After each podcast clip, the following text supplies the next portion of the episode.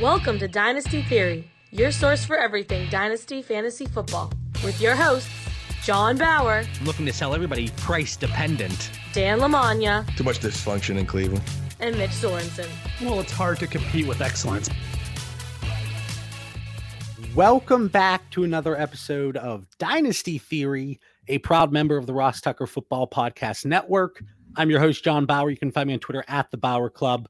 And of course, I am joined by Dan Lamagna. That is at FF Coach Dan on Twitter. What is up, Dan? Great to be here tonight. I feel like I'm going through withdrawal, man. It's been like a long seven days since we've we've done this with all the free agent signings. It was a, a fun week of trade offers, JB. It's, uh, glad to talk some football tonight. I um I'm all out of sorts. You know, Dan, you're rushing me, you're texting me. Hello, hello. I just wrapped up another live show. But I, I got here just in the nick of time, maybe like 30 seconds late though. You told us five five minutes before, and you know in our conversation today, we hold you to that around here. I know, I know. Well, I you know, I, I typically disappoint, so get used to it. We are hmm. also joined by Mitch Sorensen, and I think that's a new hat. And you can find him on Twitter at Dyno MC. What's up, Mitch? What's it, what's going on, guys? Sorry, I got midway through and I started hacking up a lung over here. What's going on? How's it going, guys? Yeah, great intro. I like it. Is that a new hat? It's my work hat. Yeah. Okay. Okay. Yeah. Well, we have a lot we want to get through tonight. And initially, Dan, you reached out to us and you said, guys, I have a friend. He's a defense attorney. We're not going to ask why you have become such good friends with a defense attorney. I, we don't need to know that information, but we were going to have him come on the show and talk about the legal aspect of everything going on with Deshaun Watson. But as you can see, there's only three of us here. He had a project come through last minute. So hopefully, maybe next week, Dan, can you pull some strings? I'm going to make him feel guilty all week. I mean, 275 pages of exhibits is no excuse to not give the Dynasty Theory boys 15 minutes. So he, he's going to hear it. Right. So this is going to shock everybody.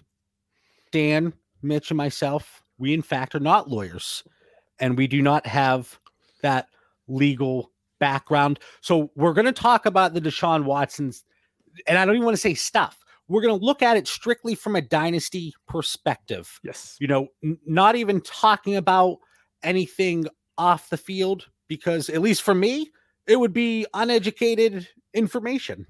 Does does three credits of sports law count? I'm No.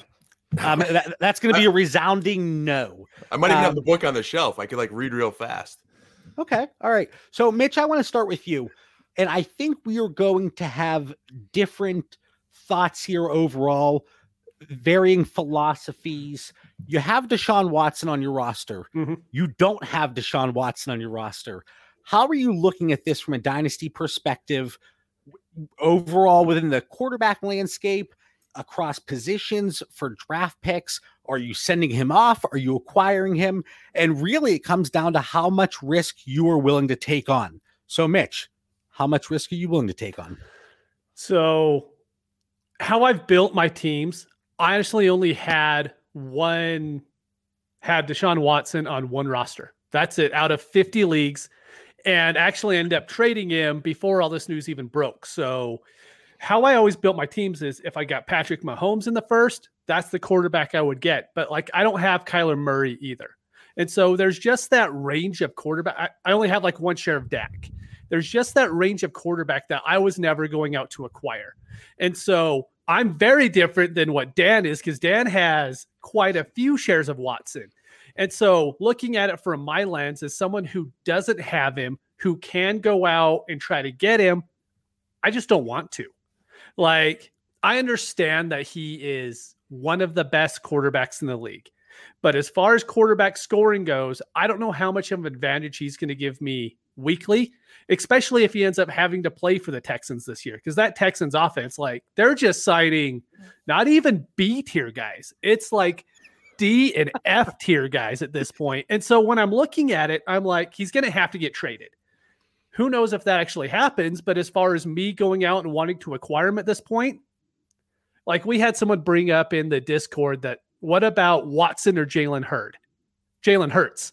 And I'm like, I certainly don't want Jalen Hurd. exactly. And I was like, it's Watson there, but I had to stop and think. And that's how far Watson has fallen at this point. Yeah, and I, I think there certainly for me, before I turn it over Dan, there is a threshold.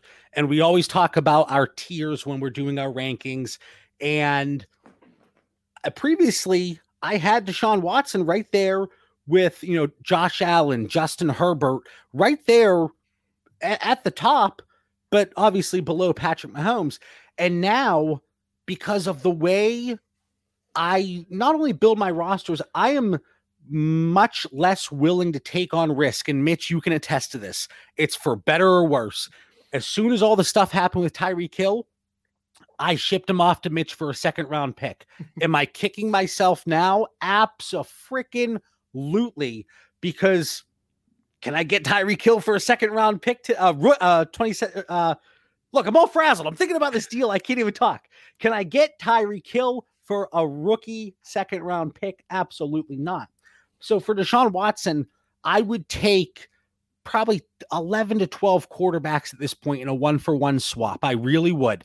And again, is that saying Deshaun Watson is not going to play football, even if it's for the Texans? No. Um, again, that would be making an uneducated, uh, you know, giving uneducated information on what's taking place off the field. But from a risk tolerance standpoint, as a dynasty manager, it's not something I'm looking to do because a different situation. But I had Andrew Luck on a lot of teams. Unexpectedly, I was forced to replace him. And where I took him in startups, what I traded to acquire him, it left a gaping hole on my dynasty rosters. And some of those teams are still struggling today. And again, completely different situation, obviously, but it could be a similar result with Deshaun Watson, everything going on. So I'm looking to move off of him. But just like Mitch said, I actually don't have any shares. So uh, it's it's a little easier for us to say who has a lot of shares. Dan Lamagna. Before I get to those shares, you guys both just made some great points that have me thinking a lot of things. So just two quick side notes. One, Tyreek Hill. That might have been one of Mitch's like most shining moments because I could tell he's hosed you for a second round pick and he hosed me for Corey Davis. All Yeah. right, so like none of those guys are even close. But and that's something to think about. Is hey, what do you do with Deshaun Watson right now? He's in hot water. It's ugly. Ethically, we don't like it. A little bit of a business. So is fantasy football to some degree. You know, we're both spending a, a lot of money here. Our listeners, we're investing in teams. We want to win. Tyreek Hill turned out okay. Kareem Hunt turned out to still be a valuable asset, you know, a couple of years later. So, how patient are you and how much risk? They're the two big things. I'd hate to be an employee of the Houston Texans. That's my last sidebar. I think back to the end of last year and Brandin Cooks saying, Man, I'd love to stay here for a couple more years and develop a rapport with Deshaun Watson. How bad does he feel right now sitting on his couch watching how bad that organization is and all these second rate players they signed? But because that's all they got. Who else are they going to give the ball to? Jordan Akins? I mean, it's getting really ugly in Houston. Now, I think Deshaun Watson, And Chad Hansen just got cut. If Chad Hansen cannot make that roster, come on. on his looks alone, man, like only your hair tonight is as nice as Chad Hansen's. So if you're watching live on YouTube, JB is styling. If you're not watching, you're missing something. But uh, so I don't know who they throw to. I think Watson, wherever he lands, even if it's the dysfunctional Texans, he still could produce. But out of 15 rosters, about approximately, I, I think Mitch has been pretty aggressive this year. He's like he's he's catching you a little, JB. I think JB's somewhere like between like 70 and 100, closer to 100 than 50 probably. But uh, Mitch getting around that 50, you know, mark. I- I'm feeling heavy with like around 15 rosters. I'm very comfortable with them. We, we've had um, a lot of stability in our leagues that we share together this year, which has been a lot of fun. A lot of healthy owners that are very active right now. So I have four shares out of that 15, decent percentage there. I've been able to move two shares this week. One share I'm kind of been in like constant negotiations, and one I can't seem to move at all. I've been watching our chat closely, seeing a lot of the trades that have been going down, and I think there's a lot of different perspectives on how much risk people want to take. He's an elite quarterback who I believe is going to play again. So uh, I, I know I need to be careful in moving him. One league that is very uh, heavy on quarterback value. I got Tua Tungavalea. I probably mangled his name, and Carson Wentz. Better than I could do. So so Tua and Wentz, I, I felt pretty good about because I'm high on Tua. I'm getting higher on him Mm-hmm. as, as this offseason's been going. And then Wentz, I just like where he's at now for at least a couple years. I'm, I'm drinking the Colts Kool-Aid for a little bit. So that was good. And then another league, I got Dak. Another league, I just can't get enough for him. All right. Yeah, I look at these rosters here. My goal early was Dak Herbert. But then as the allegations increased, that became out of the question. So now it takes it to another range where Mitch is talking about. I did get one offer. It was like Hurts and oh, who was the receiver? He was less than Chark. It was they wanted Watson and Chark, and they offered me Hurts and I can't remember the receiver. It was pretty close to Chark, but not as good. So I said no. I declined it. To Mitch's point, I thought about it, I mean, if the Eagles aren't giving Jalen Hurts a vote of confidence, it's kind of hard for me to. Although I, I don't see what other direction the Eagles are really going in, um, unless they want to use that high draft capital on another quarterback. But I, I don't know if that'd be prudent. So that's kind of where I'm at, guys. I, I want to get. I have about maybe. I have to get a quarterback that I feel ha- is going to maintain trade value, has a bright future with the team, not like a Cousins or Carr that's going to be there for a couple years, not an old quarterback like Rodgers. I've got to get a franchise guy, or I got to get a draft pick where I could get, you know, probably won't get Lawrence, but maybe a Wilson, a Fields, and something else. See, I think that's the issue, right? You as the owner want that. And I'm sitting here as a guy who doesn't have Watson, and I'm like, I have Stafford on a lot of rosters. Would I trade Stafford right now when he's probably my quarterback two, at worst my quarterback three, to get Watson and not know if he's going to play this year? I don't know if I'll do it, to be honest. I really don't know if I would move Stafford. I would move Goff. Like I would move a quarterback like Goff in a heartbeat. I think then, and then you throw Matt Ryan in, and that's kind of where it's stuck, right? Like Matt Ryan is a guy to where I might trade him for Watson, but I might not. So I think he's just right middle of that Stafford kind of Goff, you know, that tier right there in the older quarterbacks who aren't there for a couple years. Um, I, I make a face because I'm kind of a, a combination between the two of you. You know, we, we talk about, let me get in the range here. Matt Ryan, Daniel Jones. I mean, let me get through my whole spiel here before somebody raises an eye, before a listener tweets at me and says, well, no crap, you would trade Jimmy Garoppolo for Deshaun Watson. So the, the tier Matt Ryan, Daniel Jones, Jimmy Garoppolo, Derek Carr, Drew Lock, Jared Goff, Tom Brady, absolute no brainer. But no Watson manager is ever going to do that. So then for me, you go up to the next tier Cousins, Hurts, Wentz. There's still question marks there. And again, no Watson manager in their right mind would do that. Here's where it gets a little interesting Tua, Aaron Rodgers, Ryan Tannehill, Matthew Stafford, Baker Mayfield. And now that I say it out loud, I might even put a divide and a split in that tier because Mitch, you're talking about Stafford, and this just comes down to risk tolerance. And if you think Deshaun Watson, even forget forget about thinking if he plays again or not, I'm okay taking on that risk. Quick timeout to build on that, JB. Those guys you named in that tier there are the guys I want to get like a late first round pick. I, I want to get something with them because what I don't want to do is be stuck when J- Deshaun Watson comes back and does could potentially be lighting it up. Be stuck with this quarterback that I can't move. Nobody in the league wants, even if it's just for you know for one or two years. Like I love Matt Stafford, Mitch, you know, without a doubt, but Watson's a lot younger, you know. So you know, someone in that tier that J- I Can I think can I give the double timeout here? I got to improve my team. I got I got to have some upside somewhere else. I'll just go on mute for a while, guys. Keep going. Dan, no, no, no, no, don't go on mute. I, I want you to keep jumping in here. Dan, would you trade Deshaun Watson for Zach Wilson straight up today, not knowing where Zach Wilson goes?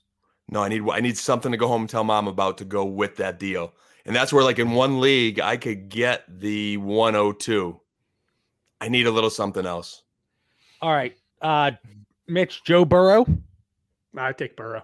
I will take Burrow. And then Kyler, Russ, Dak, Lamar, Herbert, Allen. Uh, you know, no, no questions asked. And Dan, you kind of got away with one.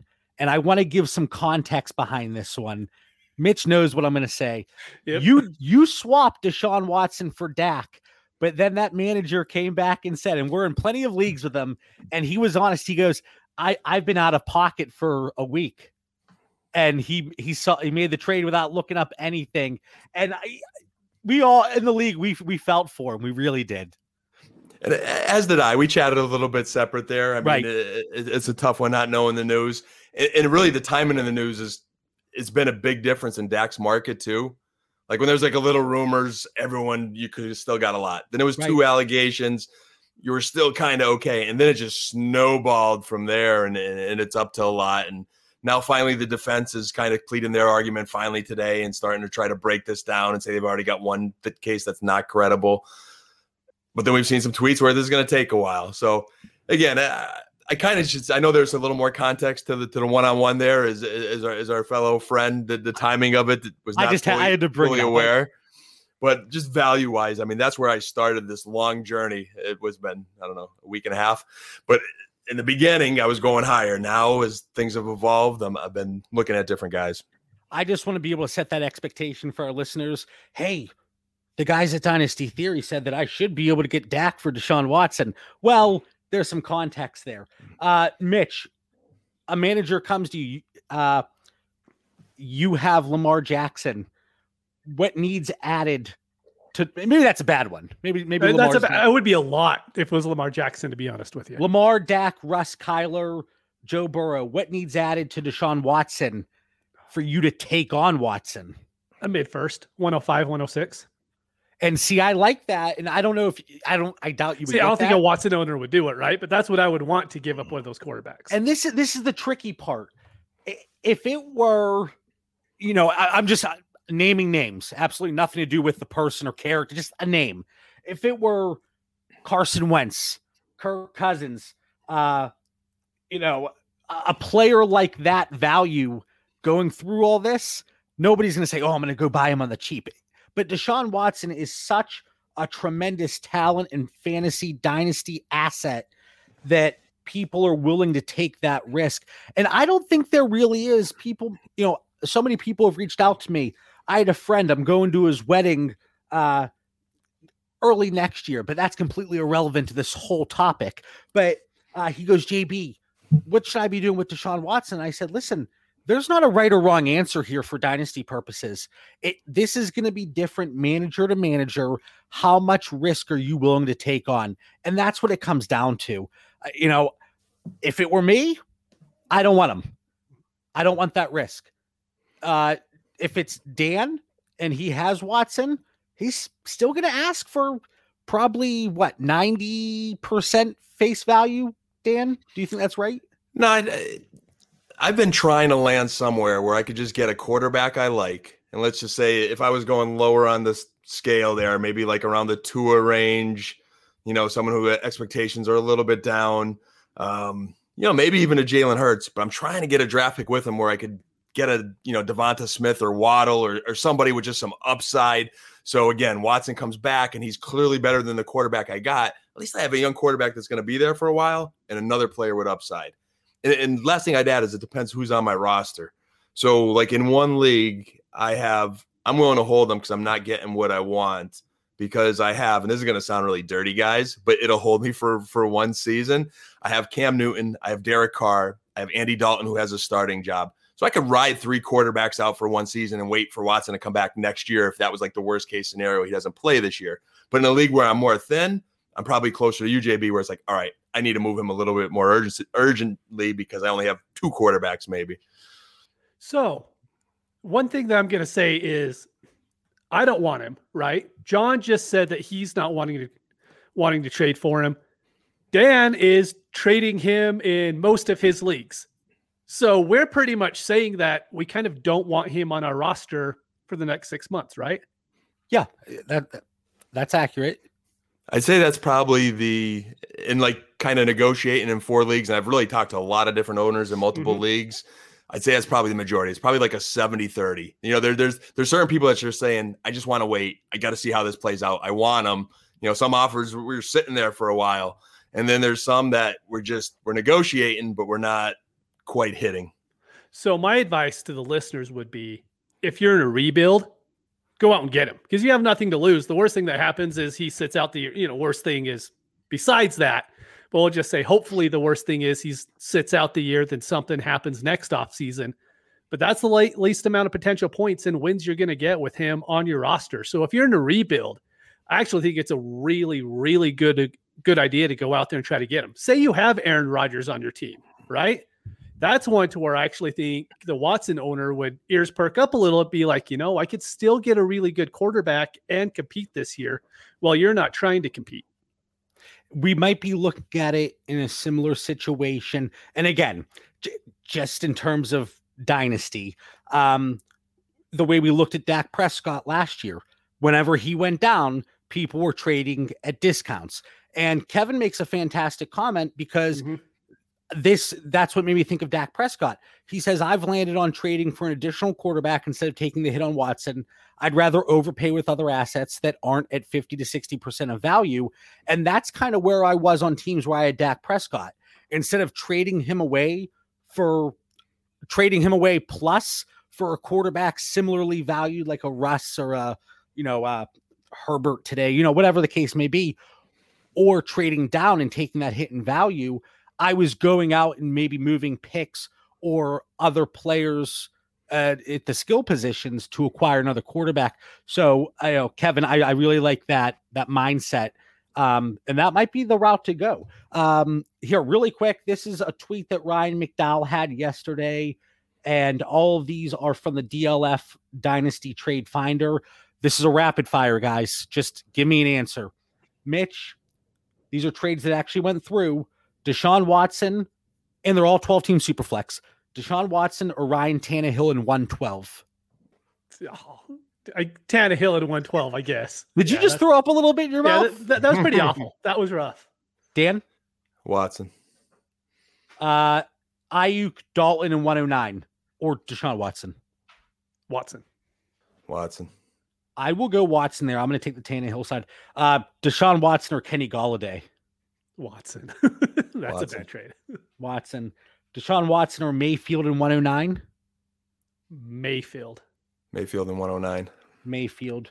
Uh, I'm trying to just pick the ones that have Deshaun Watson by himself. That, that's the deal I want, guys. The Mayfield yeah. 109s, the Tua right. 109. Like to me, that's the sweet spot where I could sleep well at mm-hmm. night. Well, one more and this is a friend of the show. I believe this was his trade. It came up in the trade finder. Deshaun Watson or Tua, 201 and 204. Tua. Tua. I'll take the Tua side there as well. So again, in all those trades, looking to drop down in quarterbacks, but still somebody that I could say is a top 11, 12, 13 mm-hmm. dynasty quarterback. We're not dropping down four tiers we're not going down to like we said that Jalen Hurts territory where there still is a ton of uncertainty.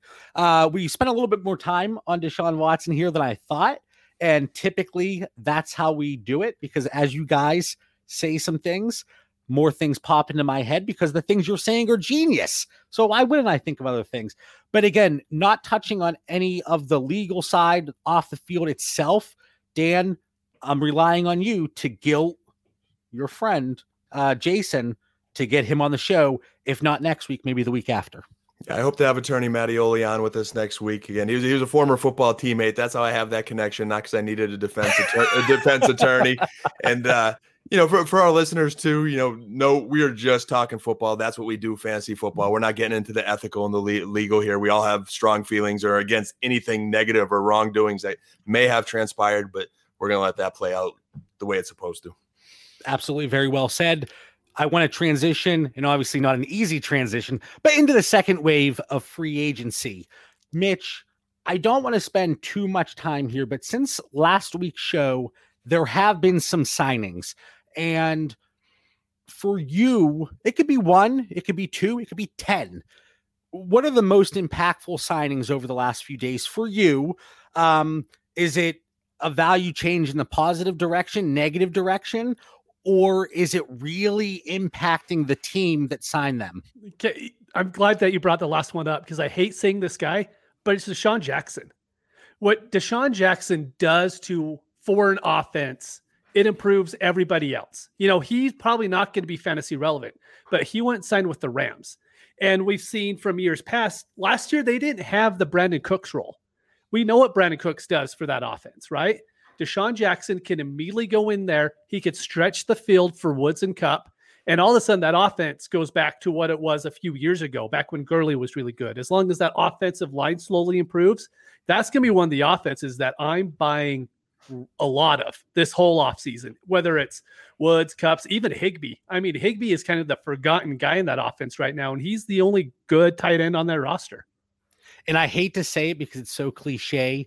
And I said this pretty much verbatim when talking about Nat- Nelson Agholor with the Patriots. When I was talking to Scott Connor on Dynasty and Chill, shameless plug, it was a marathon episode. I was a guest on last week, two hour show. Dan, I know that's over your time threshold, but if you listen on two times speed, you can almost tolerate me. So, so go over Dynasty and Chill with Scott Connor. Check that out. It was a lot of fun. But I said this about Nelson Agholor.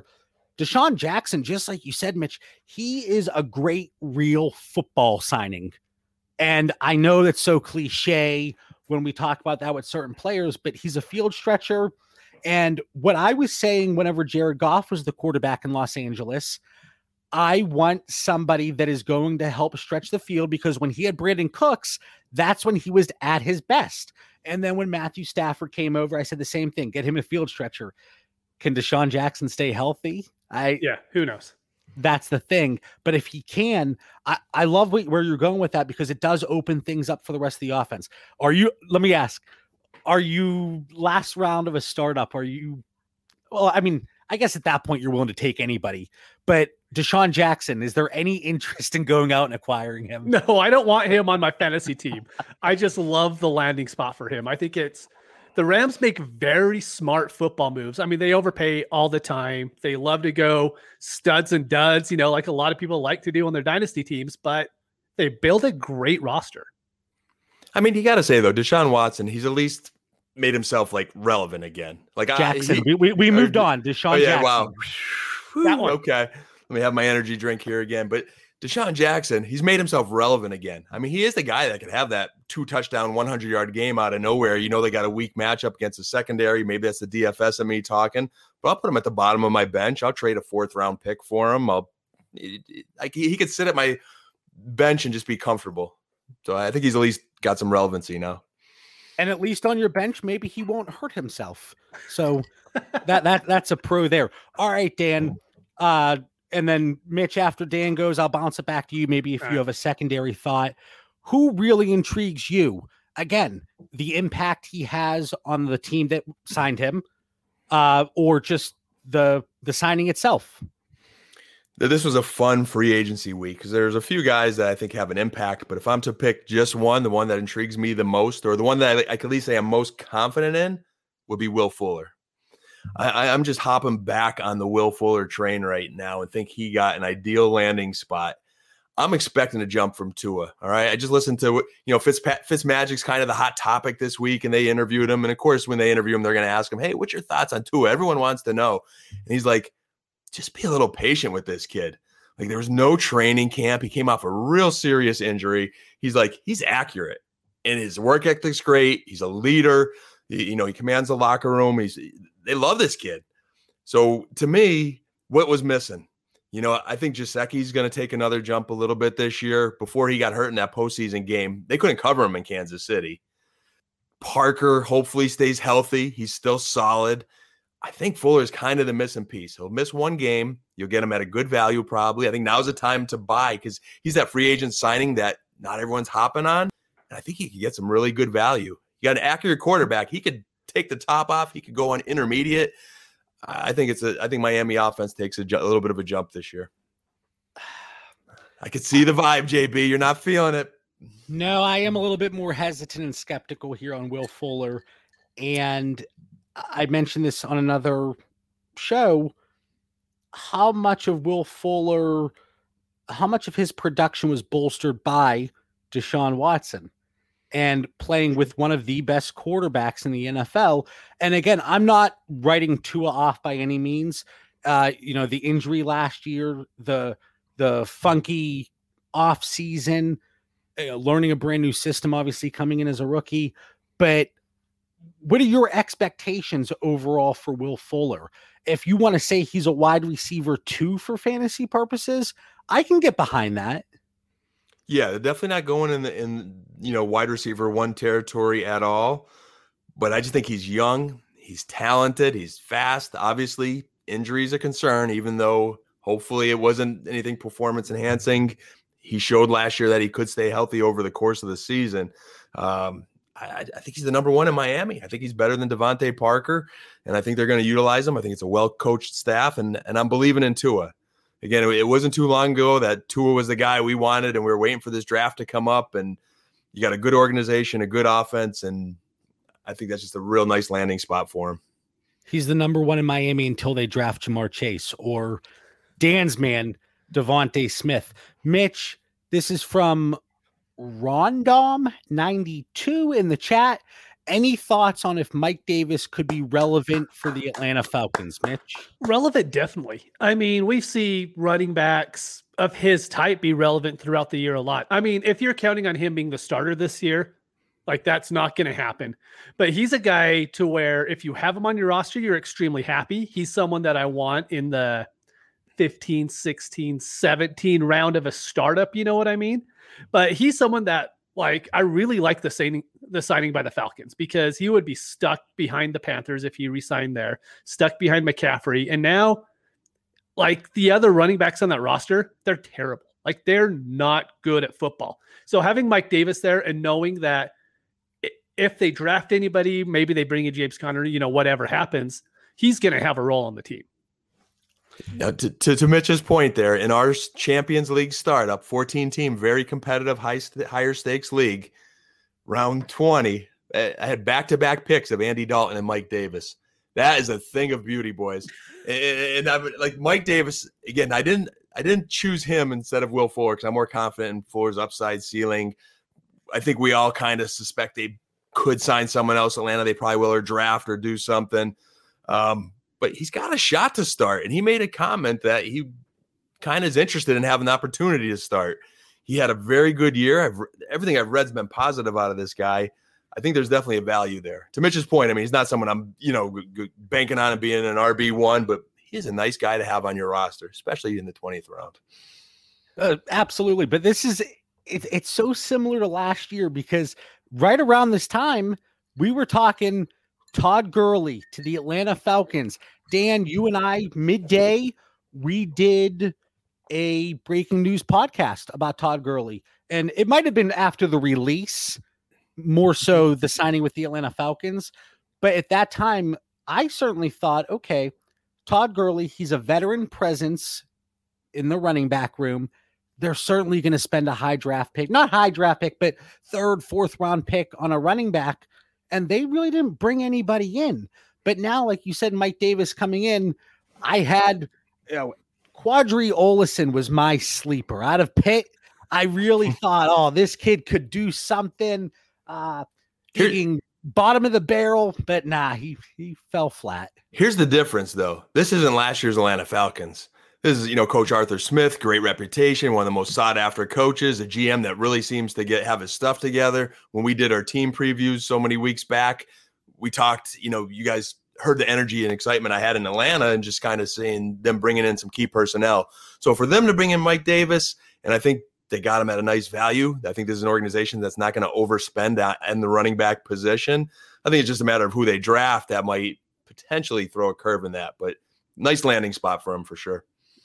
All right, I want to through run through some of the other signings here and just very quickly w- to keep it flowing smoothly.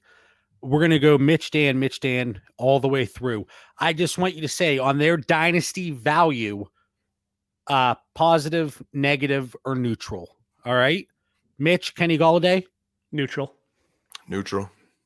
Phillip Lindsay, positive. I'm going to say neutral. I mean, he wasn't happy in no, Denver. Ra- but rapid, rapid fire, rapid fire, rapid, neutral. Rapid, rapid. Juju, neutral. Sorry, I thought Dan was going first for whatever reason. Neutral. Uh, the timeless Jared Cook, positive. I don't par him. Neutral. Kenyon Drake Horrible. for Yeah, neg- everybody involved. yes. That's a negative. Uh, offensive line is MIA, and now you have Kenyon Drake and Josh Jacobs. Uh, we talked about Will Fuller, Brett Perriman, Detroit Lions. Or his son Breshad, one of the two. Yeah. Oh, we'll go with Brett. I, the Brett was really good. Wait, so did, we did I say did I say positive. Brett Perriman? You did. oh my god! That feels good after getting busted for Watson before. Yes. yeah. We'll go positive. That guy has to be at least 50. His dad's All right, all thankful. That- it's good- Screw you guys. Breshad Perriman. Positive. Positive. Uh, we're skipping the next one. I- Thank you. uh, Tyler Kroft to the Jets. Who cares? Uh, Chris Carson. Neutral. Positive. Positive. Now we have a two-year outlook here. Oh, oh, my Carson shares are ecstatic. Uh, DeSean Jackson. We talked about Mike Davis, Fitzpatrick, and Curtis Samuel to the football team. I think it's negative. Whoa. there's- Now we, we need to tie this, this. We have to come back to this one, JB. That's a double positive. Positive for Fitzpatrick. Yeah, I'm actually. Fitzpatrick. I I think the hype is going to outweigh the production for Curtis Samuel. I, I I truly believe that. Josh Reynolds to the Tennessee Titans. Positive. Positive. Who else are they throwing to? Wow. I like this a lot for Josh Reynolds. It's a one year deal, also. So it allows him to explore other options. And now I'm rolling through. Geez, these guys in the chat, they're ruthless tonight. I can't get a. Let's see here. Uh, L Dog. How do we feel about Corey Davis? I, I, I talked about this again with Scott Connor on Dynasty and Chill. People are so excited about Curtis Samuel. I'll pivot if I can move Curtis Samuel for Corey Davis plus a small piece. Yeah. I'll do that. Yeah. So I don't want to steal John's thunder because he said it already on Dynasty and Chill. So I'll let you go off with it. But we've already seen Curtis Samuel in this offense. Yeah, yeah, and uh, so initially, what I thought we saw him in this Rivera, not Rivera offense, but a Turner offense in Carolina, and he was certainly mismanaged.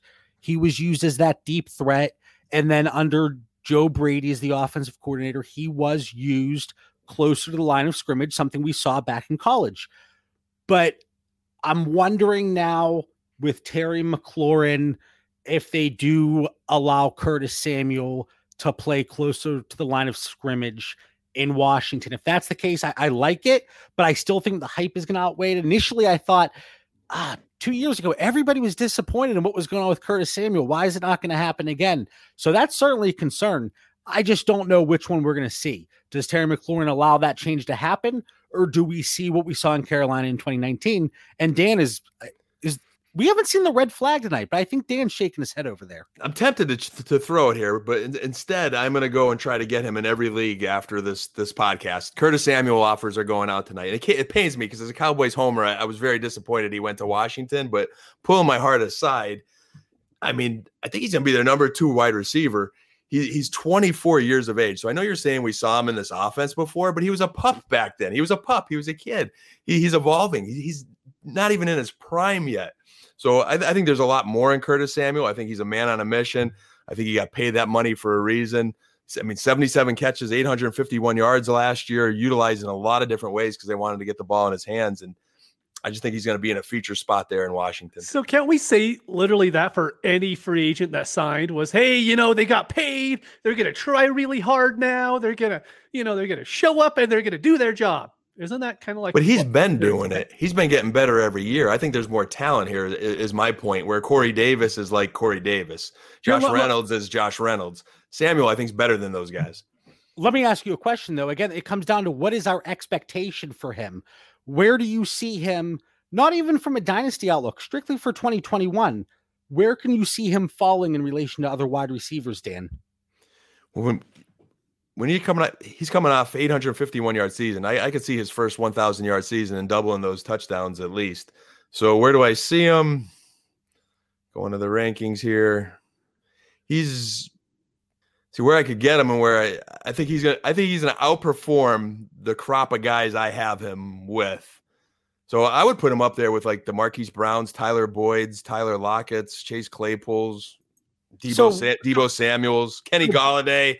You know, and, and if I could get something extra, I'll get something extra. So I'll give Golladay your boy Mitch, and I'll take Samuel plus. Glasses are off. Be happy. I made it 40 minutes, but glasses are off. But so the expectation for you is what?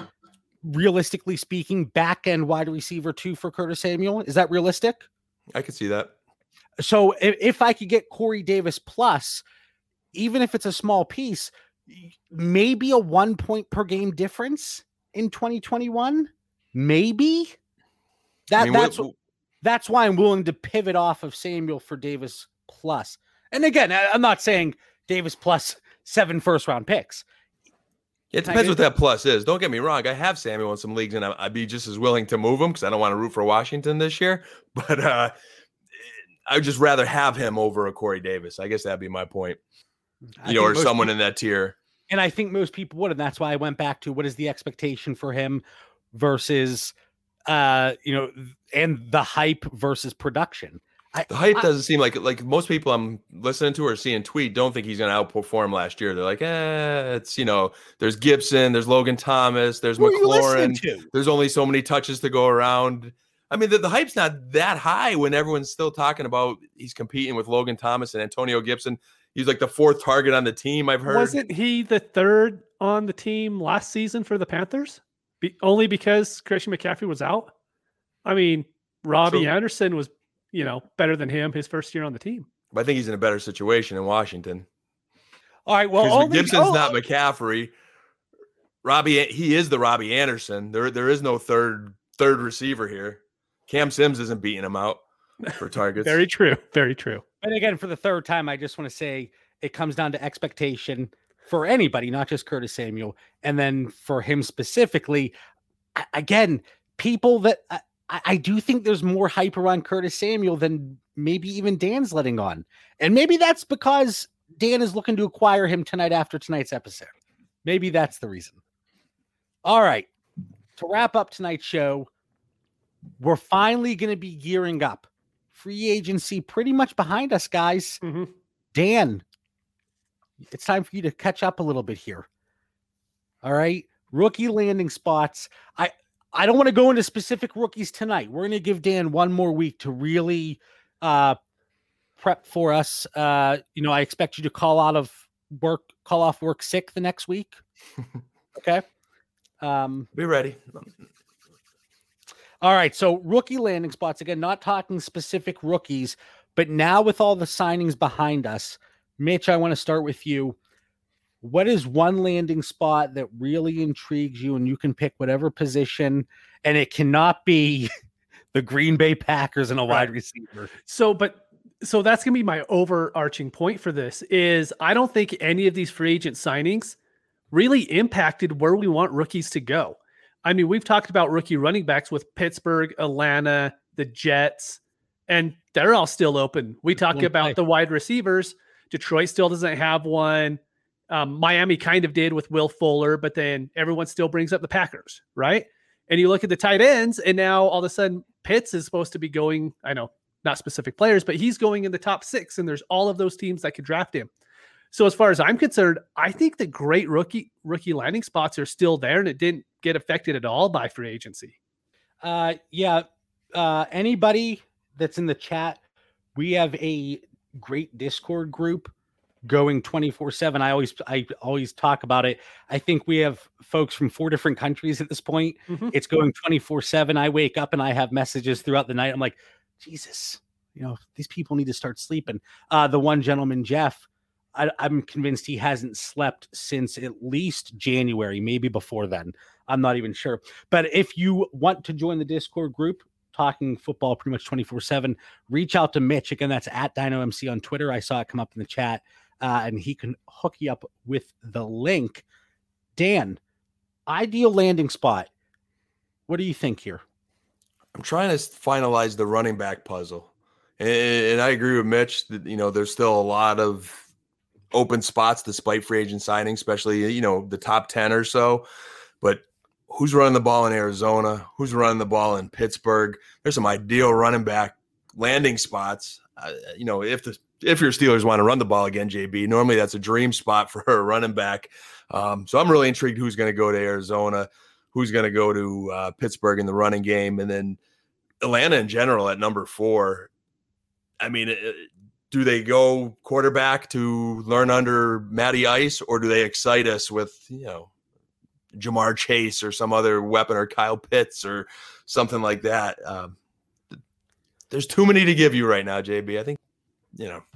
Yeah, and and there's where do still I go? there still is that third wave with a few players in Leonard Fournette. You know, I think he kind of headlines the remaining guys. That let's say, let's just say he would go to Arizona, and I'm not saying it's a viable option, but Arizona, Pittsburgh, or Atlanta. That certainly is going to put a damper on where we Mhm. see immediate production. But then that comes into play. I, I I know we've talked about this constantly, and we've talked about it in the Discord chat, but we're going to get to that point and we're just a little over a month away where a player gets into a situation and they skyrocket up a board. They drop down a board. The only spot that I really would hate, and we've we've talked about this countless times. I keep saying that, but it's Baltimore drafting a wide receiver. Yeah. I- that's just that's the one. And I'm not saying I completely whoop, you're you're completely gone, but that one's going to be in the back of my mind and th- that that's the one that's going to get me. Running back, you look at it Clyde Edwards-Helaire, he was the big one last year. And now look at his value. Uh, a few years back, well, Nick Chubb, he has to compete with Carlos Hyde and Duke Johnson. He slipped for some, not everybody, but some. Uh, Rashaad Penny, he has that opportunity in Seattle day one. Draft capital.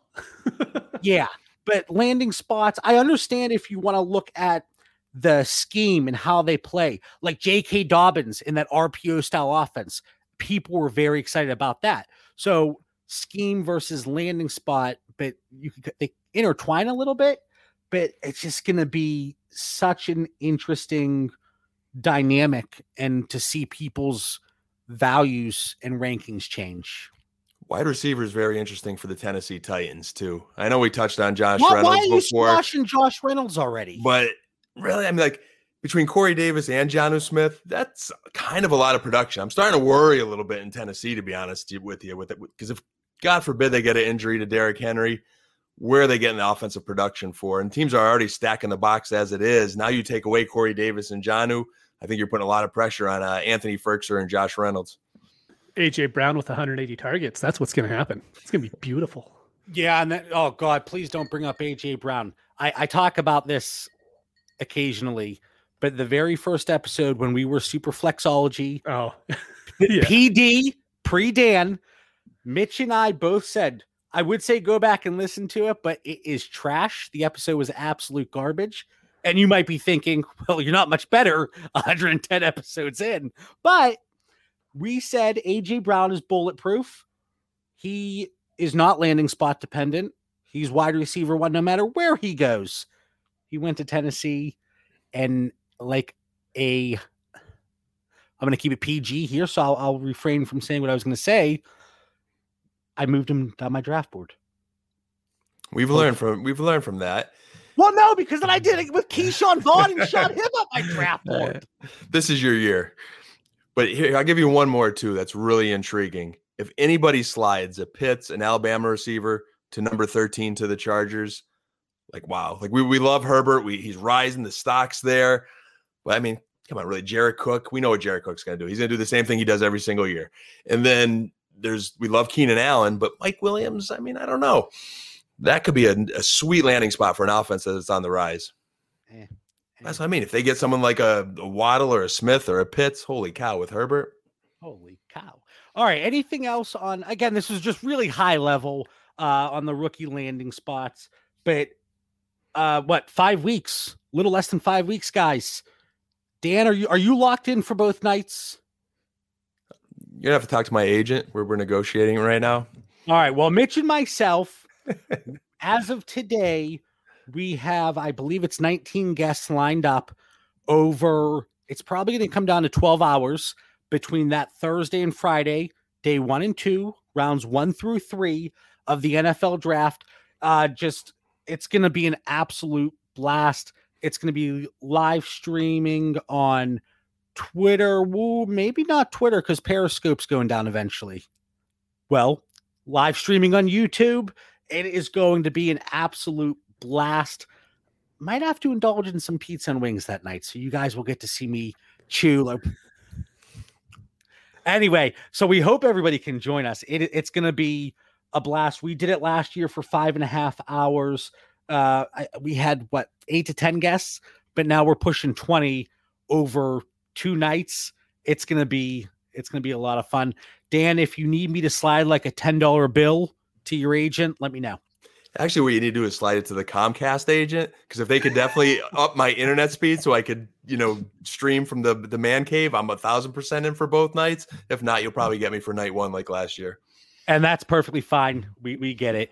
Um, but it's going to be a lot of fun. Less than five weeks out, NFL draft. The next big milestone here in the 2021 offseason, the really exciting part of the dynasty calendar.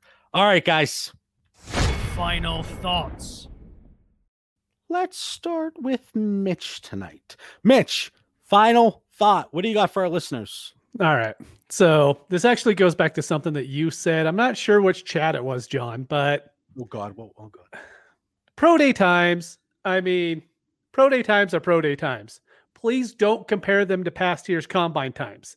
Like, just don't do it. It's not the same thing. If you're going to compare them, go back to the previous year's pro day times and then figure out how you could ever put in your spreadsheet about how each track runs differently. Like if you're going and you're adjusting guys because someone's running really fast or someone's running slower based off the pro day times, you're like completely missing it this year. These times we just can't put a whole bunch of faith in it. But what you can put a lot of faith in, there's a lot of people out there like Ray Garvin who does a great job. There's many guys out there who do a really good job of using metrics and tape. And I think that's what you have to do this year because if you're just counting on your model alone, I think it's going to really hurt your dynasty teams moving forward. Dan, I'm going to make you wait for a second because I want to piggyback off of that. And this happened with Kenny Gainwell in particular, and it kind of threw up the red flag for me. Not only should we be a little skeptical of some of these pro day times and metrics and measurables coming out, but also, and this is true for the combine, it's certainly true for pro days, don't double count information we already knew. Rondale Moore, he's fast.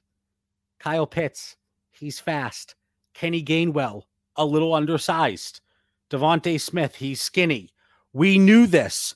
It, it, it, shouldn't matter with information we already knew. Now, if something comes out that we weren't aware of, or wow, you know, uh, Justin Jefferson's 40 time, really not what people expected. I get it. Okay. But if it's something that was expected, don't double count that and say, oh, DeVonta Smith, he's uh, that's a terrible example because I don't think he's t- did, he didn't test it all. But uh, Kyle Pitts, he, he's extremely fast. He ran this. I'm going to bump him up here. We we knew that, guys. We already knew it. So don't double count it. Um, just don't double count it. Dan. It's great advice there. It's that time of year. You, you, know, don't double count it. Know where those rookies should be in your rankings. I think in past episodes of Dynasty Theory, if you're in a league right now and you're not active, you're missing out. So my final thought is just to be active. I want to encourage our, our listeners that have kind of been quiet or catching up to get in there. Values have changed so dramatically since last year throughout this offseason. Free agency has been a big boost there's really an opportunity to mix up your lineup now, your rosters, and get some guys that you want. So if you're not caught up for some reason, go back to listen to our old episodes for team previews. You know, JB and Mitch have shared a lot of great content on Twitter all the time. That we have provided everything. Join our Patreon for some great conversation. The guys in the chat have just been awesome, and there's just a lot of knowledge to be had. So be active. Don't be one of those owners that's sitting around waiting right now. And uh, we're getting close to that draft. Can't wait, boys. There are a few people that I've been in trade conversations with, and you can tell, and this isn't a slight on them because I know life certainly gets in the way, and sometimes your fake football teams have to take a back seat. So I get that. But there are people that you get into a, a trade conversation with, and you can tell they either haven't taken part in a startup or they're not really in tune with current values. And it becomes very apparent very quickly in those discussions. But like Dan just said, like I said earlier, draft is what? Thursday, April 28th. That sounds right. 28th, 29th live draft show. We'll be putting together uh some uh what's the word I'm looking for? Previews, uh trailer, like a trailer type thing. There we go. Last year we had like a trailer, it was like a an action movie being released. We're gonna roll out the red carpet. But yeah, back to back that Thursday, that Friday, about 12 hours of live content. Extremely excited. We want to thank everybody for tuning in. Follow the show on Twitter and Instagram at Dynasty Theory FF. Stay safe, be kind, and have a fantastic night.